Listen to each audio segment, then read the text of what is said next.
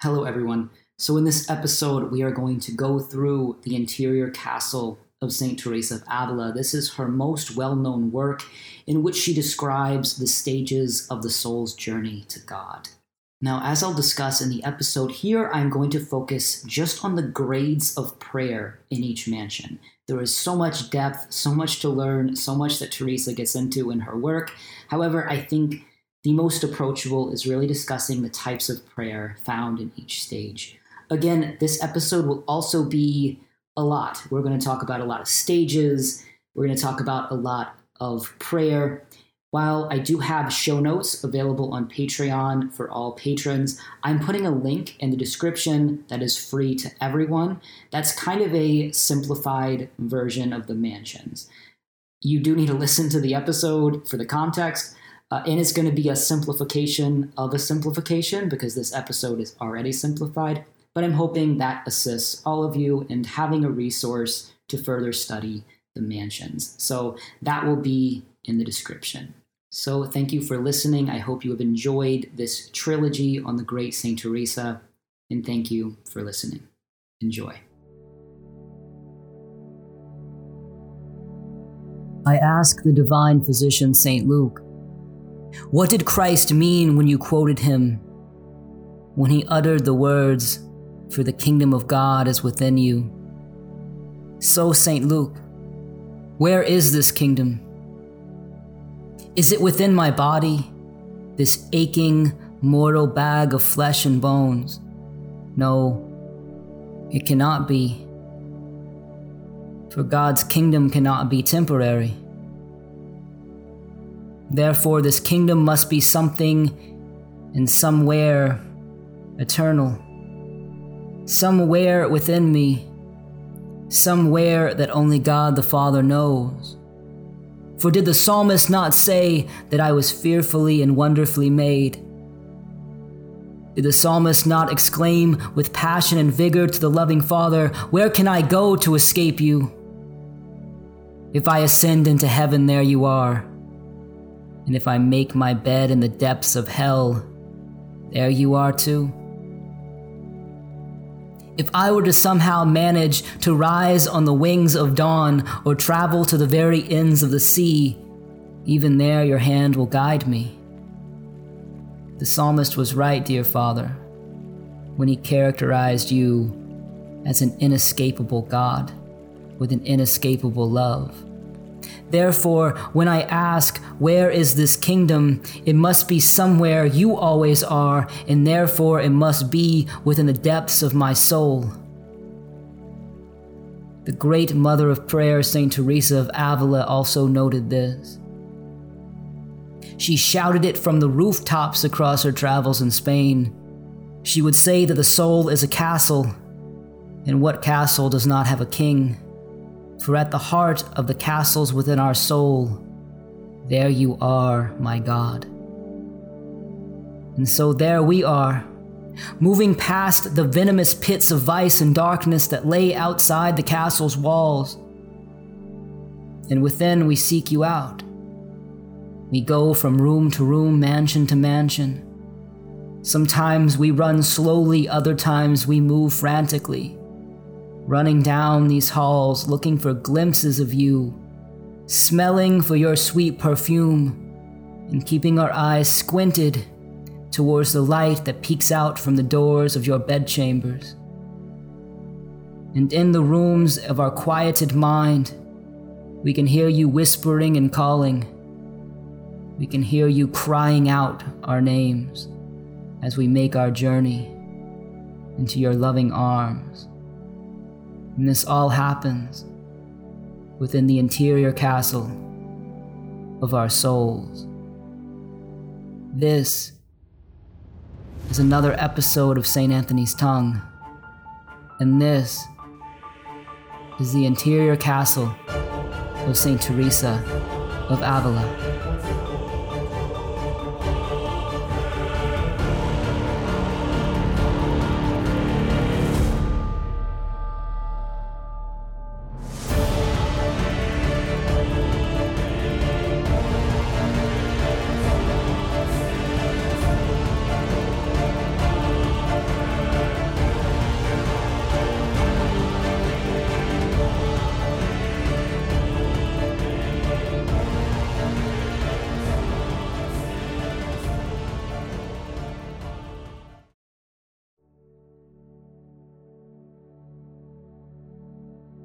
St. Teresa of Avila, she wrote her best known work, The Interior Castle, as a way to assist her nuns in discerning where they were in their spiritual journey.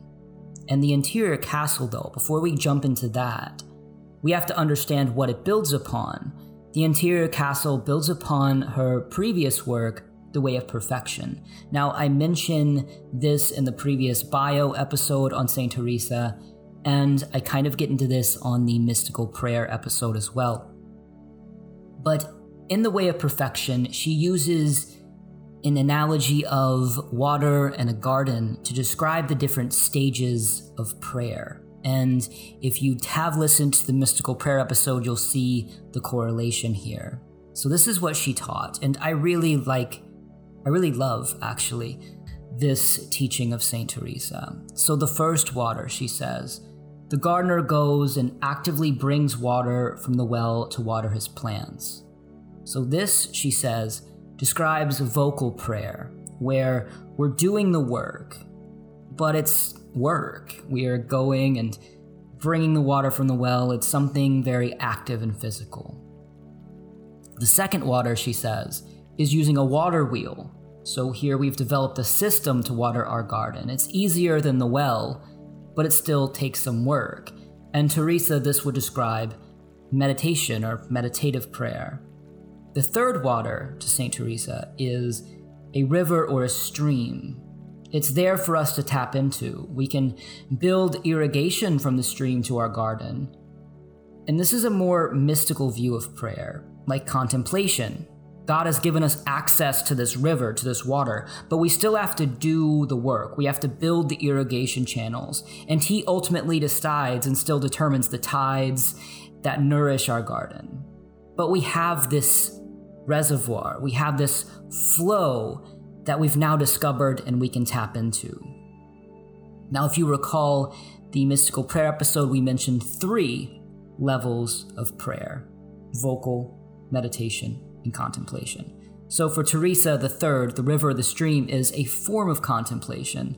But then she will go on to say the fourth water, though, is rain. Now, here God is in complete control, and He sends the rain to nourish our garden. And to, to Teresa, this rain, this fourth water, it represents a stage even beyond contemplation. It represents union or even ecstatic prayer. This is a gift from God, it's totally through Him. You do not need irrigation or building a water wheel or going to the stream. It's completely from God. And what I like about her four stages is the traditional three stages vocal, meditation, contemplation. There's no intermediary. But when you start to pray and you start to practice and you start to really engage in your spirituality, there is something you can kind of tap into. It's something that is there in the background, like a stream or a river. It's there. But then again, it's a little different from just God pouring rain down, from God just bestowing blessings, because it still takes work. It doesn't take as much work as the water wheel, it doesn't take as much work as a very in depth meditation. So I like that. I like the four stages that she gives us. And this early analogy is beautiful and it's still my favorite of Teresa's. But there's still much more to unpack, especially when it concerns to where are we in our journey? Where am I right now? Am I able to go to the stream? Am I able or should I have I prepared myself well enough to expect God to rain down contemplation on me? How do I know? And these questions, which actually many arose from the students of her protege, John of the Cross, this allowed Teresa to develop these four stages further, and this ultimately became, this ultimately matured into her work, The Interior Castle. So, in The Interior Castle, it opens with this beautiful picture, this beautiful metaphor, this beautiful journey, in which Teresa describes the soul as if it were a castle made of a single diamond.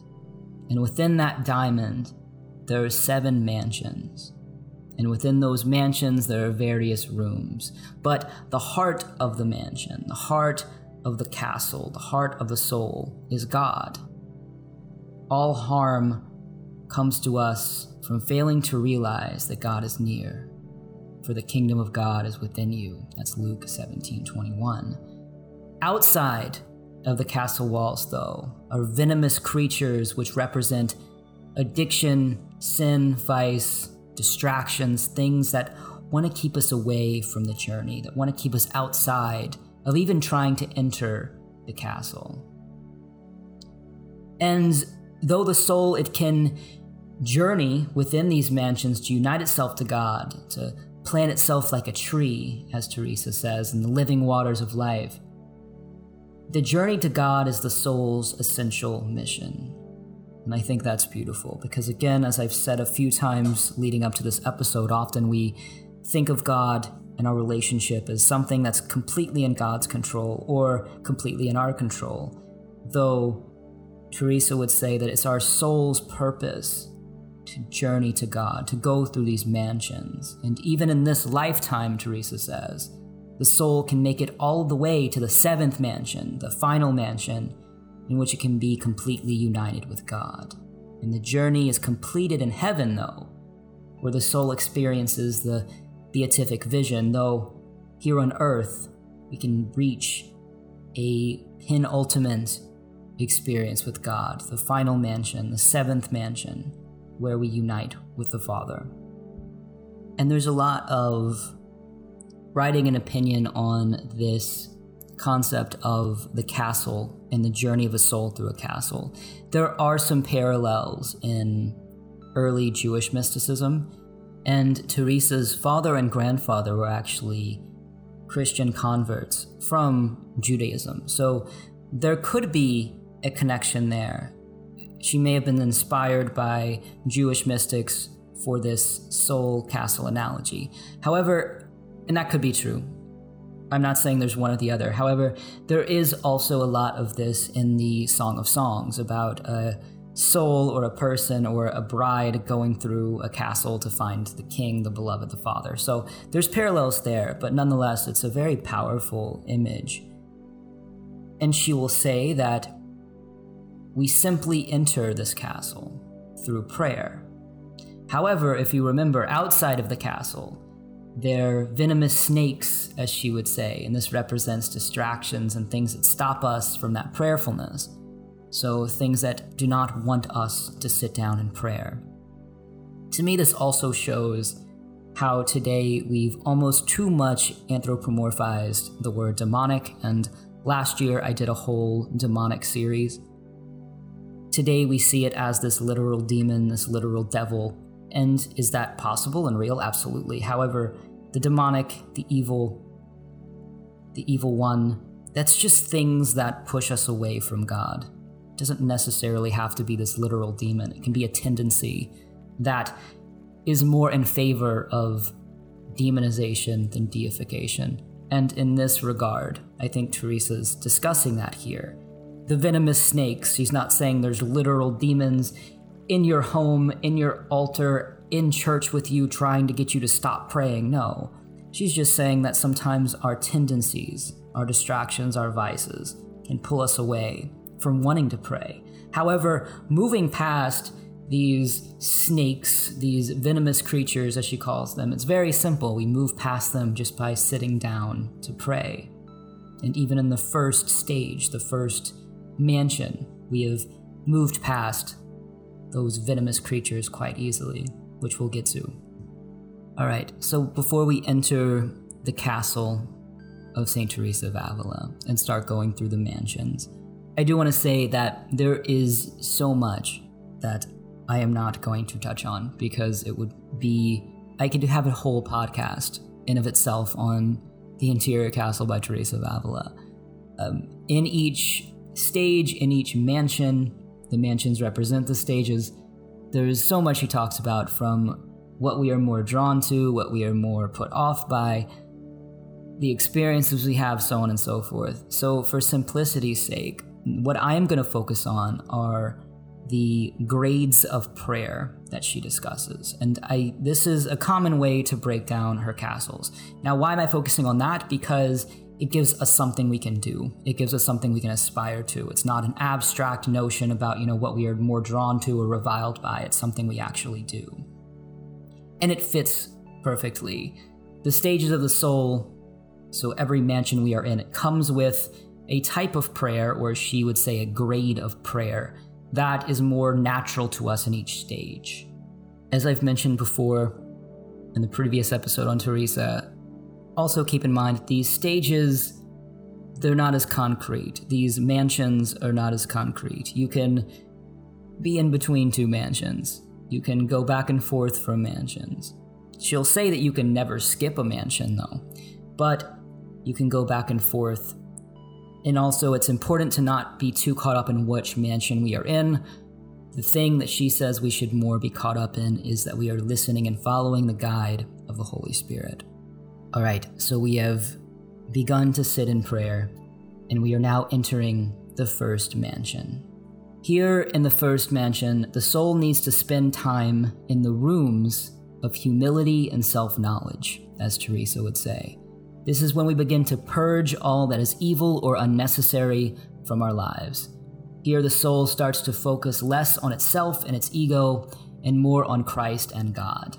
So, if you remember the Experiencing God episode, the first episode in this season, I discussed the purgative, illuminative, and unitive way. The first mansion, here she is discussing purging, purging ourselves of all that is evil and all that is unnecessary. And here is when we start experiencing our first grade of prayer, and what she calls active prayers. And this is a form of prayer that comes from our own efforts. And the type of active prayer, and there's really only one in the first mansion, is vocal prayer. Again, we talked about the stages of prayer in the mystical prayer episode, so this makes sense. Here in vocal prayer, we recite words that are composed by others, and often these are wordy prayers. We often don't really sit in silence during this time, but it's going to be a good stepping stone for meditation and later contemplation. So that's the first mansion. The first mansion is simply purging, simply getting started. It's the entryway, the foyer of a mansion. Really, it's it's the first stage. All right. So we've sat in that mansion for a while, and again, sit in that mansion for as ever long as it takes you you're following the guide of your Holy Spirit. But you'll start to feel naturally that you're moving from one to the other. You'll feel it, you'll know. So eventually, you're going to move into the second mansion, and in this mansion, the soul begins to grow in holiness through its perseverance in prayer. This involves conversations with good people, reading good books, and listening to edifying sermons. I was quoting St. Teresa for that one. The soul spends time in the room, in the practice of prayer.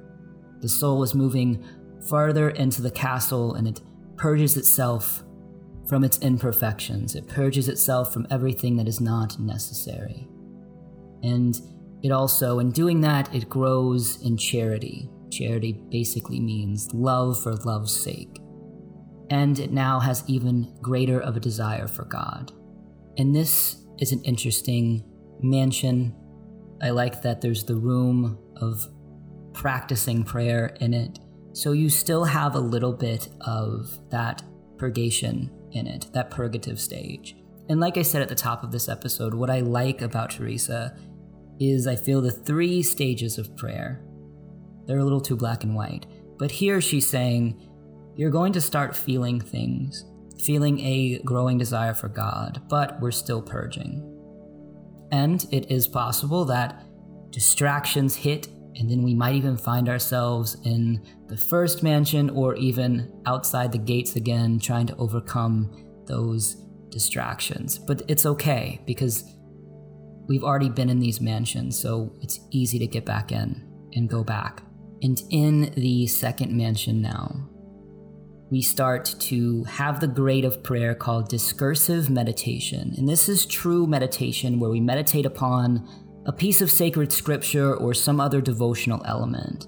it's important that the goal here, as I've said before with meditation, it's not to become theologians, but to let our reflections lead us to God speaking to us and leading us to speak to God from our heart.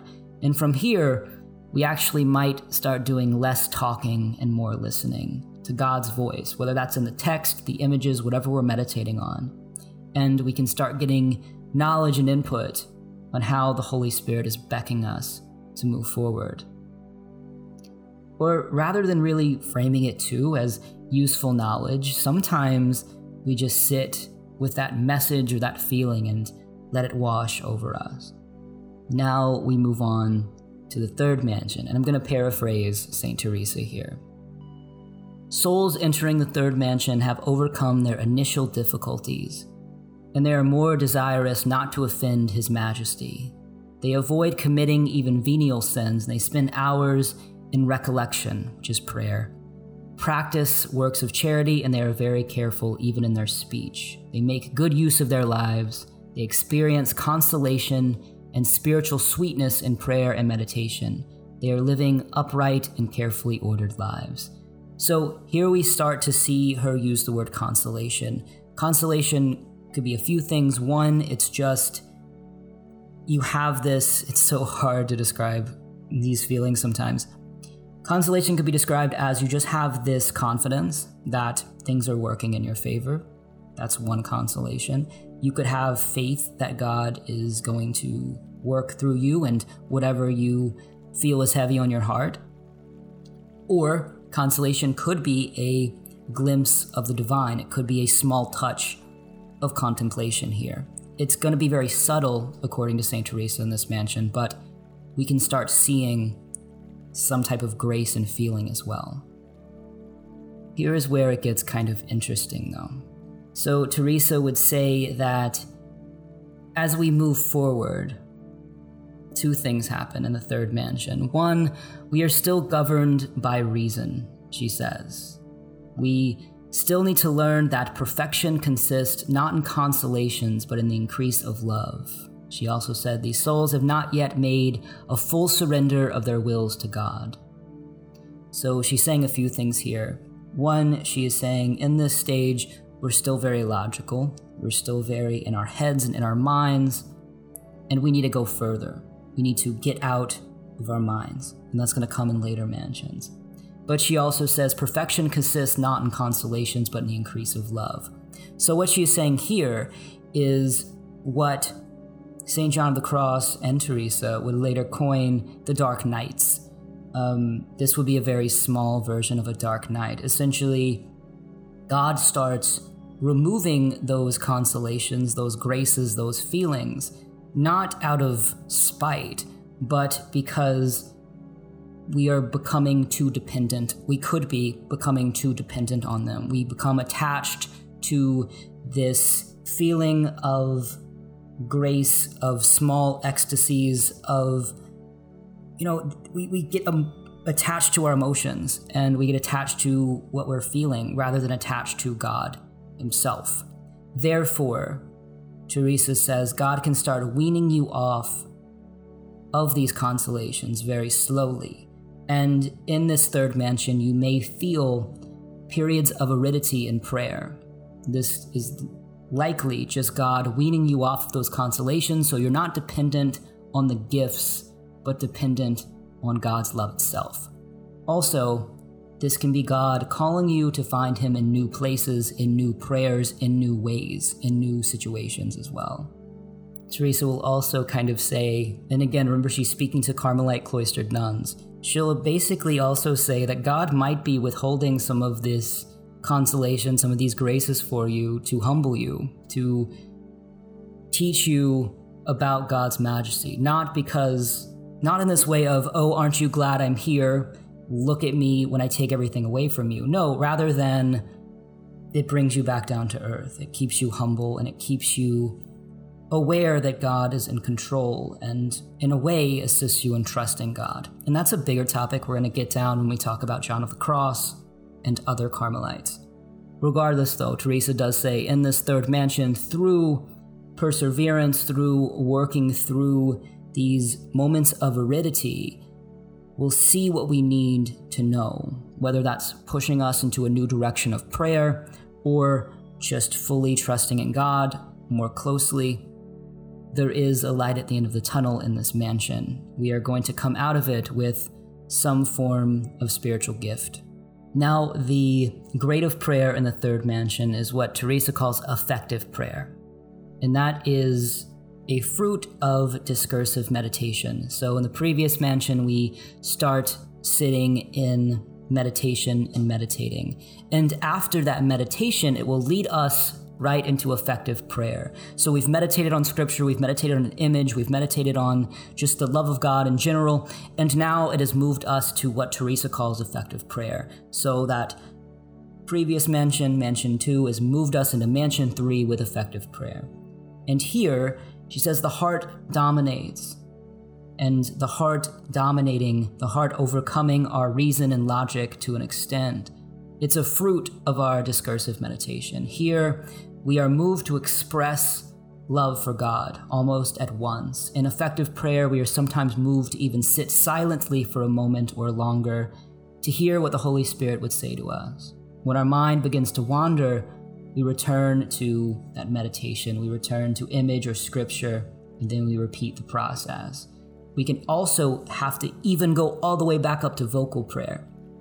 Nonetheless, though, we're sitting there in meditation in the second mansion, and then we feel this bubbling up that I've talked about in previous episodes, this bubbling up of the Spirit, this bubbling up for the love of God, and we just want to express our love God, whether that's through verbalizing it, whether that's through writing it down, whether that's just through sitting there and feeling it. It's effective prayer. The emotion is there. We are still using our logic and our reason in that moment. We are still maybe even starting to dissect it and we do that, we have to go back, go back to the meditation, go back to even the vocal prayer. So you kind of move through mansion one with the vocal prayer, mansion two with the meditation, mansion three with the effective prayer, maybe even in one session. But our soul is still in the third mansion, if that makes sense. We've, we've gone to the third mansion, we can go there again, but we are in that third stage, right? So that's where we are. We are in the third mansion, but we can go back to one and two to get to the third. And these three mansions are still pretty much in the purgative way. There's illuminate illuminative that's coming with this third, but we're still in that purgation. So these three are ones that we can kind of reside in pretty quickly and easily. It still takes work, especially mansions 2 and 3, but these first three are fairly easy to go through. All right, so the fourth mansion is a milestone. So, as I just said, one, two, and three are very active. We are putting in the work. We are still doing this work and bringing the well to the garden. We're still even building the water wheel to an extent. We haven't gotten to the stages of rain or the river or the stream. But the fourth mansion changes that. This marks our advancement out of the purgative way and into the illuminative way. Teresa states the soul is now getting nearer to the place where the king dwells. The fourth mansion marks the transition from the active stage of purgation to the illuminative stage, which is more passive. In short, this mansion is the soul beginning to enter into supernatural prayer as the king, God, takes more direct action to communicate with the soul. So now we can hear God's voice, or as Bernard of Clairvaux said, we are in the castle and we can smell the perfume of our beloved. But this marks the first stage as an entry point to supernatural prayer. So this grade of prayer is not completely supernatural. This is still a type of active prayer in a way. And this grade of prayer in the fourth mansion is called acquired recollection, also called the prayer of the simple gaze. So, this is the final grade of prayer that we can reach without divine intervention. It's called by many names. Teresa calls it acquired recollection. And here we begin to just gaze at Jesus, at God with love, saying a few words now and then, but mostly just soaking in his presence. We might on the other hand, have to return to discursive meditation or even vocal prayer at times. Though St. John of the Cross, Teresa's protege, would say that if one can go right into prayer of the simple gaze, you might not need to go into meditation.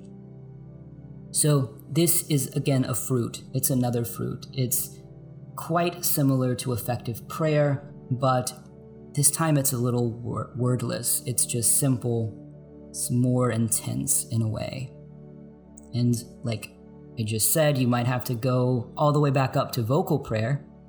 You might have to go to discursive meditation and then affective prayer and then then you feel the simple gaze. So the simple gaze might come after that bubbling up of the Holy Spirit where you just speak and write or write or say a few words mentally or verbally.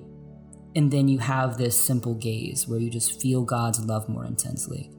You might have to go again all the way back up, or as John of the Cross would say, you might be able to just go there from the jump.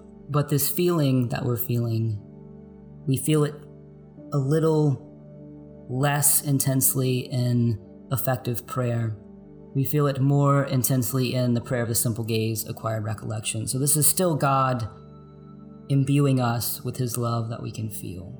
And what is interesting here, so I've talked about petitionary prayer and intercessory prayer in the past. Teresa of Avila, though, talks about petitioning. She doesn't say that we should never go to God for anything. She never says that. And I know in the previous episodes I've said that many people think that prayer is just about asking for things, but it's more than that. It is more than that, it is about union. Though Teresa of Avila does show and say that petitioning is important, and she also says in this fourth mansion during the prayer of the simple gaze, that is a great time to petition. We should make our petition like beggars, she says, before a powerful emperor, then wait. When he secretly shows us he hears our prayer- prayers, it is well to be silent as he has drawn us into his presence. There would then be no harm in trying to keep our minds at rest. This is to say, if we can. So within this mansion, while we are sitting, ask for things. I would recommend that we also, and Teresa of Avila will too, it's not just me, we still make that presence and that union top of mind. Humbly wait, leave it at the foot of God, but in that stage, in that mansion, Teresa says, is when we do and should petition.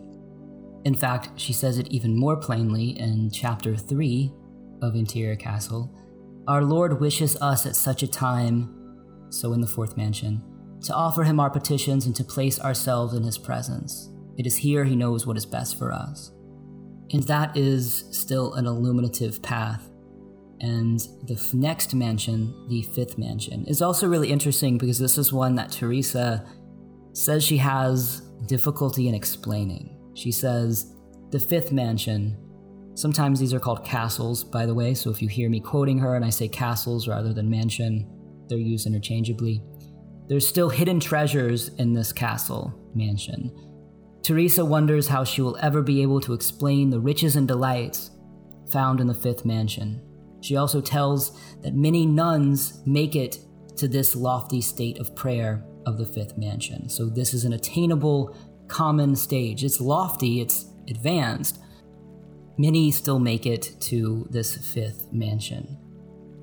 And Teresa will also say that in the fifth mansion, that is when we start to go even deeper in prayer. I'm saying we, but I mean our souls. Our souls start going even deeper in prayer. We begin uniting with God, starting in the fifth mansion and this will end in the seventh mansion, which we'll get to. But right now we're in the fifth, and this is the beginning. So, the grade of prayer, the stage of prayer here, is called infused recollection. And this is the first of our contemplative prayers. So, our active prayers are done by our own efforts. So, everything we've discussed are active prayers by our own efforts vocal, discursive meditation, affective prayer, acquired recollection, also called prayer of the simple gaze. But here is when we start having contemplative prayers. As we've discussed in the past, contempl- contemplative prayer or contemplation means a gift from God. It's a gift that God bestows. We cannot do anything, but we can only prepare for it. And Teresa here has given us ways to prepare for it. So, this grade of prayer in the fifth mansion, which is the first contemplative prayer, which is by the grace of God through divine intervention, is called infused recollection. And this is also sometimes called infused contemplation or supernatural contemplation. And this is when we feel God's love on its own. So previously, we will be meditating on Gethsemane or some other image or mystery, and we will be filled with a feeling of God's love by our own meditation, our own mental action. Here, however, that feeling occurs on its own. It could be when we're doing the dishes or going on a walk. This comes and goes by God's will. And often, though, this is important, it's seen as so subtle, you may not even realize it's happening. It also can be so similar to acquired recollection, the prayer of the simple gaze, that the two can be hard to distinguish, which is interesting. All right, and if you're lost, I'm going to do a recap after we're done with the mansions. Also, I'll be posting a map of this on social media as well as all of the show notes are on Patreon. I'll probably do some other post breaking this down further in a very simple way. All right, so that was the fifth mansion. The sixth mansion Remember, starting in the fifth, we start moving towards prayer of union, the final stage. The sixth mansion, though, we're getting a little closer, and this marks the transition from the illuminative to the unitive. Here, the soul has fallen deeply in love with the king, and now ready for spiritual betrothal to him. However, the journey through the sixth mansion will not be without danger and affliction. And to persevere, the soul will have to suffer so much. Oh my God, Teresa laments. How great are these trials which the soul will suffer, both within and without, before it enters the seventh mansion. I know, it sounds intimidating, but let's jump in. So, the prayer in the sixth mansion. So, we are living life of virtue, of charity. We have this active prayer life. We are experiencing infused recollection where God is just bestowing graces upon us. And then that leads eventually to the sixth mansion. And here is where we start to encounter the prayer called the prayer of quiet. This is a supernatural state, and however hard we try, we cannot reach it ourselves. In this state, the faculties are all stilled. The soul, in a way which has nothing to do with the outward senses, realizes that it is now very close to its God, and that, if it were but a little bit closer, it will become one with Him through union. It's a quote from Teresa. So, here we start really starting to unite with God. So, we have two prayers here. We have the prayer of quiet, but also the prayer of union. Let's start with the prayer of quiet. Here, Teresa states that the will is occupied during the prayer of quiet and is captivated by God and enjoys a loving communion with Him. However, while the will is still captivated by God, the mind sometimes races.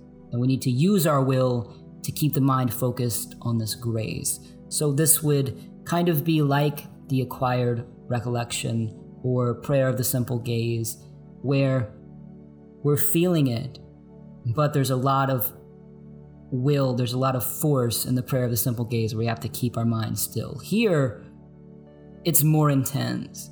And we are so captivated by God, we don't really have to do anything else. We don't want to do anything else. God has overcome our will to do anything but sit there. The mind might race, and we need to maybe use our will a little bit to keep it focused on this grace we're feeling, but it's much more unitive. And then we have the prayer of union. And this is essentially a step above the prayer of quiet. Here, if we continue on the path of prayer and virtue, one cannot grow without the other in Teresa's teachings, we will eventually be brought into the prayer of union. Here, God suspends the operation of both the intellect and the will. So the mind and the will are completely in God's control, and we feel total absorption in God and he casts out all distractions. So we do not have to focus, our mind is just always there. And in this moment, in this prayer, God does everything. No method can create the prayer of quiet or the ultimate prayer of union. We can only prepare ourselves to receive them.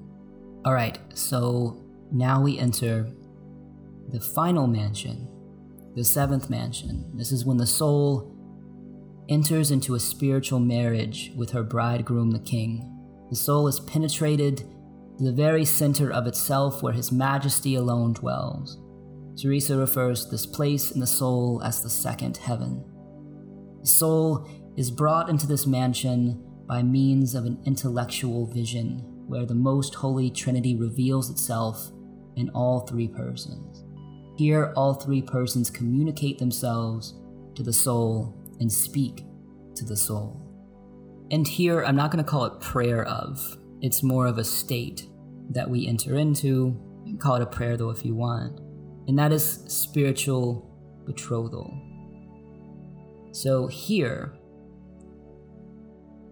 if you go back to prayer of union, we still have all of our senses. We can still see, hear, taste, smell.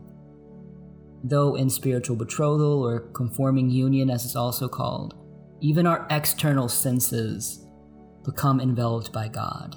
And this sometimes leads to ecstatic experiences. So, prayer of union, we still have our senses, but here it's so deep that even our senses are in control by God. So, this is the final mansion, so we start getting into the full ecstasy in which Teresa herself experienced. I will quote her here. This is what she says about spiritual betrothal. And now you are going to see what His Majesty does to confirm this betrothal. For this, as I understand it, is what happens when He bestows rapture which carries the soul out of its senses. For if, while still in possession of its senses, the soul saw that it was so near to such great majesty, it might perhaps be unable to remain alive. That's really good. Basically, he has to take away our senses. No one can see the face of God and live. So he takes away our senses so we can remain alive. She continues The position in this case, as I understand it, is that the soul has never been so fully awake to the things of God or had such light or such knowledge of His majesty. This may seem impossible, because if the faculties are so completely absorbed that we might describe them as dead, and the senses are so well, how can the soul be said to understand the secret? I cannot say, nor perhaps can any creature. Beautiful. So he or she is saying, How is that possible to experience God if our senses aren't in it? And she says, I don't know. I love it. And then the ninth, the final grade of prayer in all of the mansions to the soul is spiritual marriage. And you see this with a lot of the saints. Catherine of Siena is the most notable, but this is a early Christian concept coming from the Song of Songs, very popular in the Middle Ages as well. So spiritual marriage.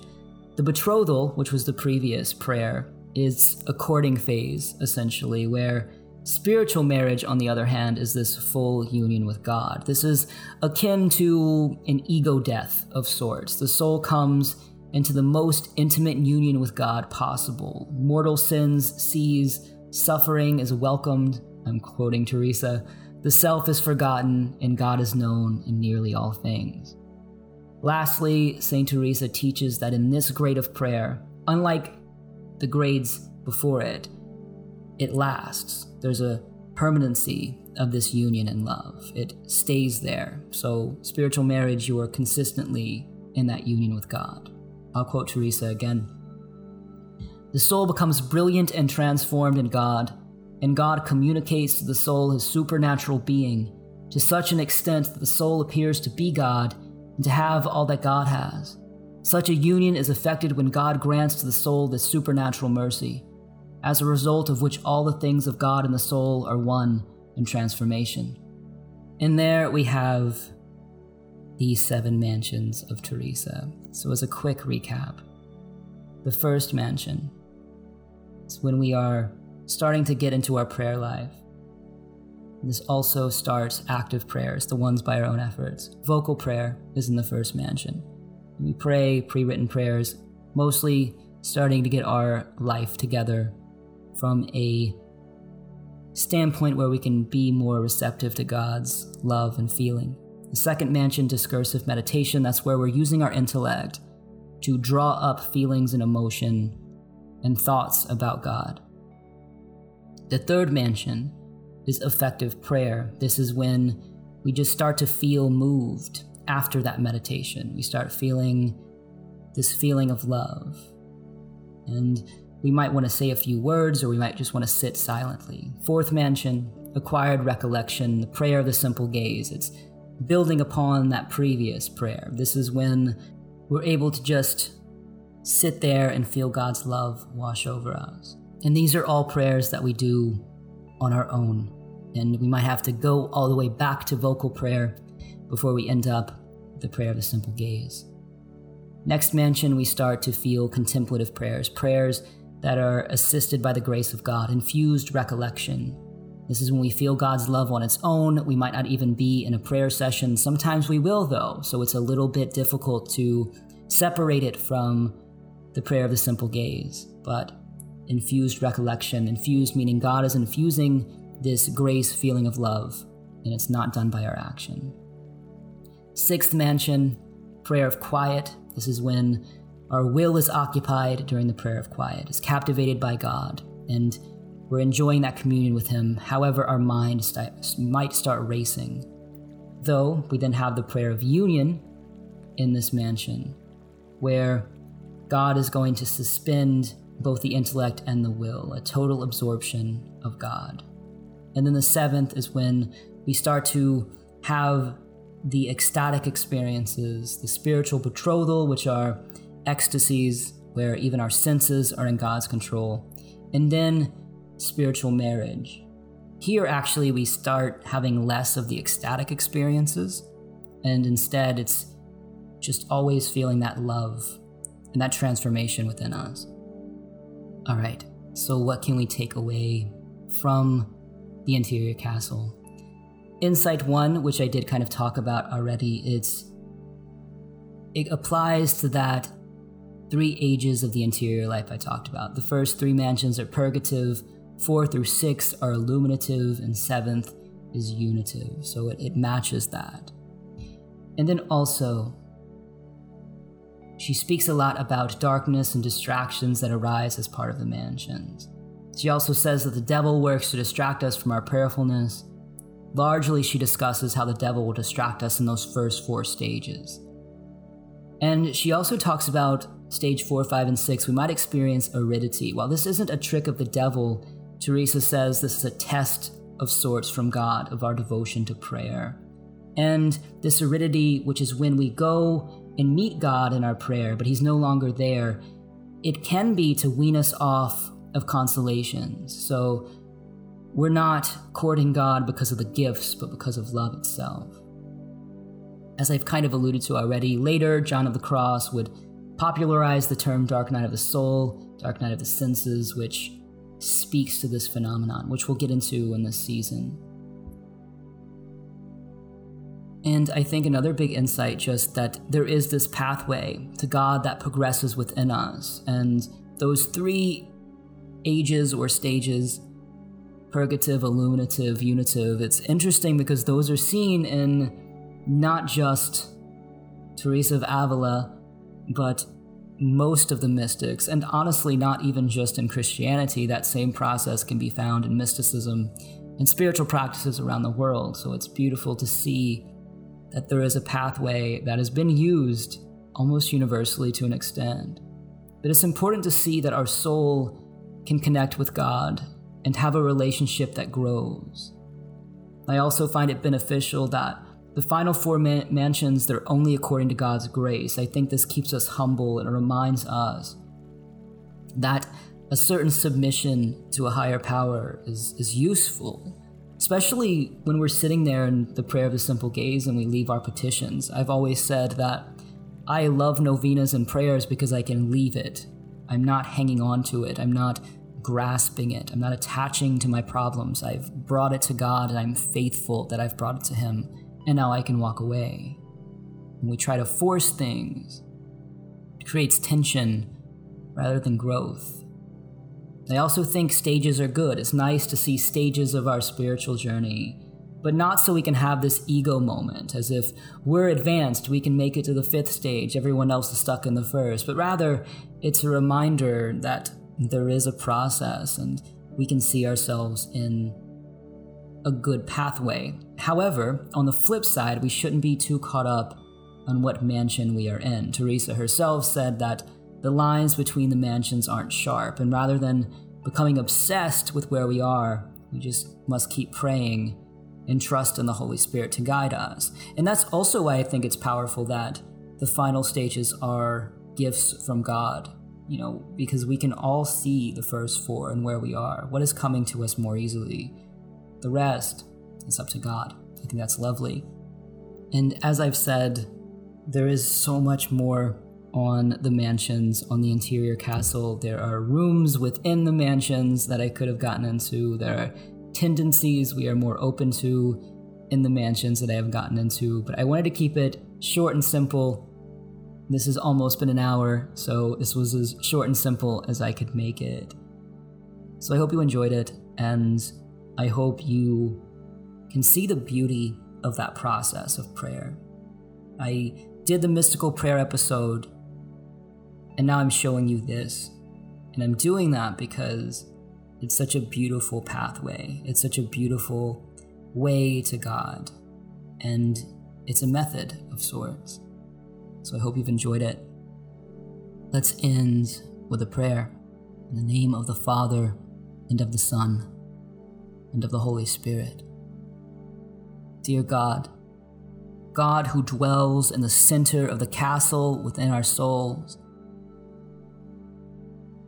St. Augustine said, We are restless until we rest in you. So, as we journey through the vast halls of your kingdom, a kingdom in which you have placed within us,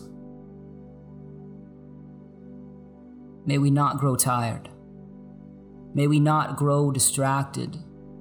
May we not be off put by the venomous creatures we may meet along the way. Instead, God, let us hear your voice. Let us smell the sweetness of your perfume as we go from room to room and mansion to mansion. For we do not only seek you, God, but you seek us. Allow us to quiet our minds and slow our restless hearts so we can rest in you. Saint Teresa, pray for us. Amen. This has been another episode of St. Anthony's Tongue, and I have been your host, W. I hope you have enjoyed this brief foray through the castles of the soul. I also hope that it has piqued your curiosity to methods that you can use in your meditation and prayer. And if so, be sure to tune in next week as we jump into mystical reading of the Word of God in the form of Lectio Divina. Thank you so much, and remember, we are restless, O God, until we rest in you.